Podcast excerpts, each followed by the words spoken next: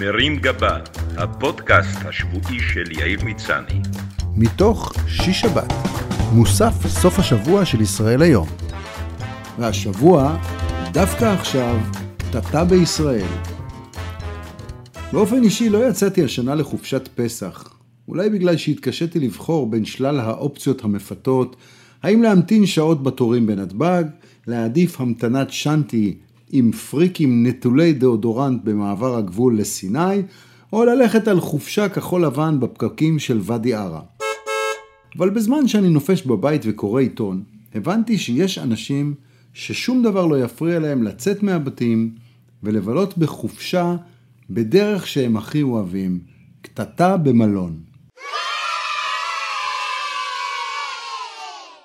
הדיווחים סיפרו על קטטה המונית שפרצה במלון ליאונרדו באילת.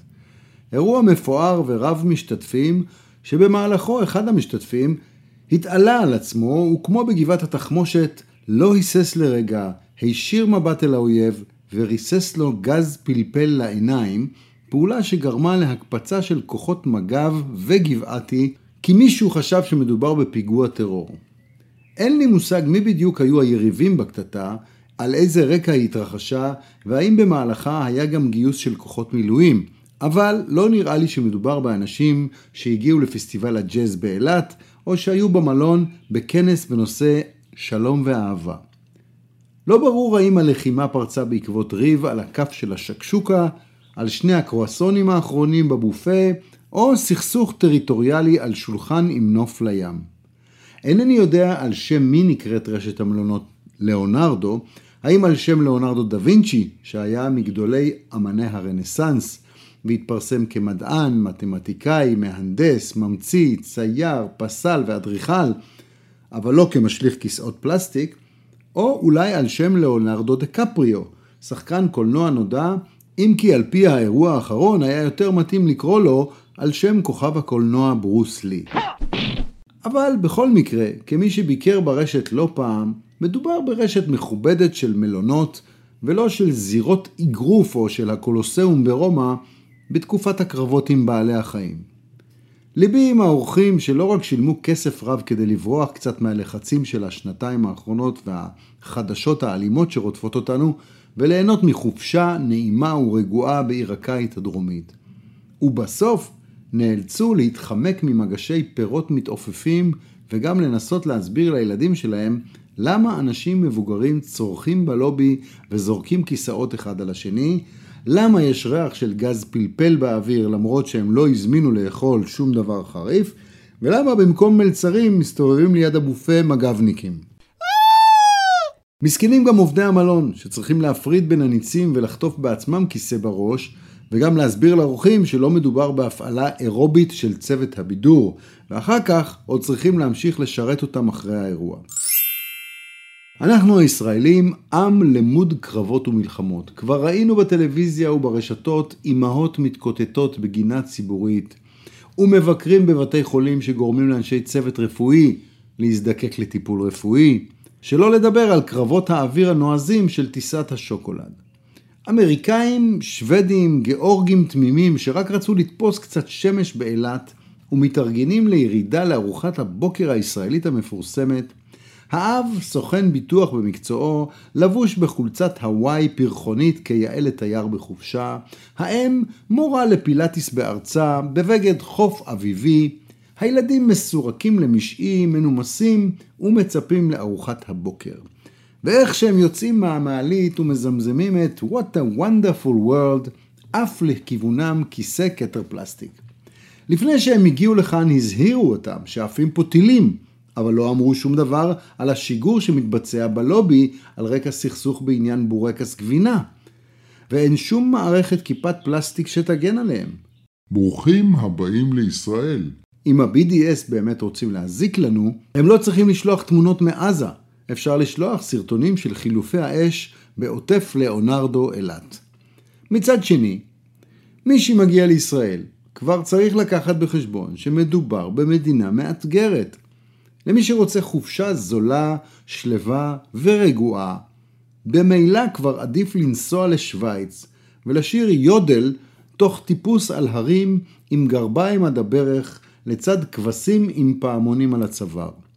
אנחנו אחרים, יש לנו ארץ זבת חלב וגז פלפל, ובמקום להתבייש, כדאי שנציג את זה כערך מוסף.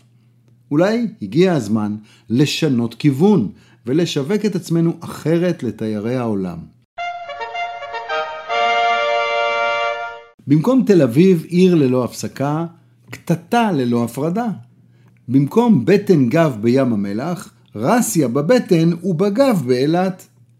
בתור בירת הקטטות של העולם, נוכל להציע חבילות נופש של ארבעה לילות ושמונה תגרות, במלונות כמו רויאל נגחה וקפה הוטל אוטרקי, ונביא לכאן חובבי אקסטרים ובלגן מכל העולם. משהו בסגנון הישרדות העולם האמיתי. בגבולות שלנו תמיד יש סיכוי לטיל מצפון או דרום, בערים תמיד יכולה לצוץ איזו יוזמה פרטית לפיגוע טרור, שלא לדבר על הערים המעורבות והפוטנציאל הדליק. כך נוכל לשווק לעולם את קונספט חופשת הקטטות. כדי שהתיירים הנלהבים לא יצטרכו לחכות ליד המקרה, אפשר לייצר אקשן כבר בטיסה לארץ בעזרת נוסעים סמויים שידליקו את הדיילת בסגנון טיסת השוקולד. בכל מלון, בנוסף לצוות הבידור, יהיה גם צוות דרדור, מתקוטטים מקצועיים שידרדרו את המצב לאזורים אלימים, מעין מסתערבים שיקראו מסתתיירים, שילהיטו את האווירה בחדר האוכל ומסביב לבריכה. הצוות ישלב בפעילות את מסורת האגדו דודו, אבל ידאג שהריקוד יתבצע עם כיסאות כתר פלסטיק ביד. את כל הטוב הזה יתעדו במצלמות שיפרסו ברחבי המלון כמו במתקנים של דיסנילנד, ובתום החופשה האורח יוכל לרכוש סרטונים מגניבים שמתעדים אותו במהלך הקטטה עם פרצופים ששמים בכיס את אלו שמתעדים אנשים ברכבת הרים, ולשתף אותם ברשתות החברתיות תחת ההאשטג קטטה אילת, או לייצר ערבי שקופיות וקריוקי כשהוא חוזר הביתה.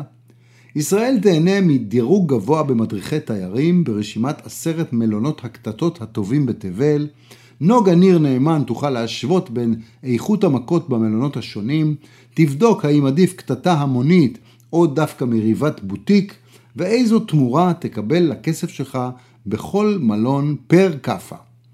נשאלת השאלה, האם במסגרת הרענון הכללי של הענף, לא כדאי להעביר את האחריות עליו ממשרד התיירות למשרד לביטחון פנים?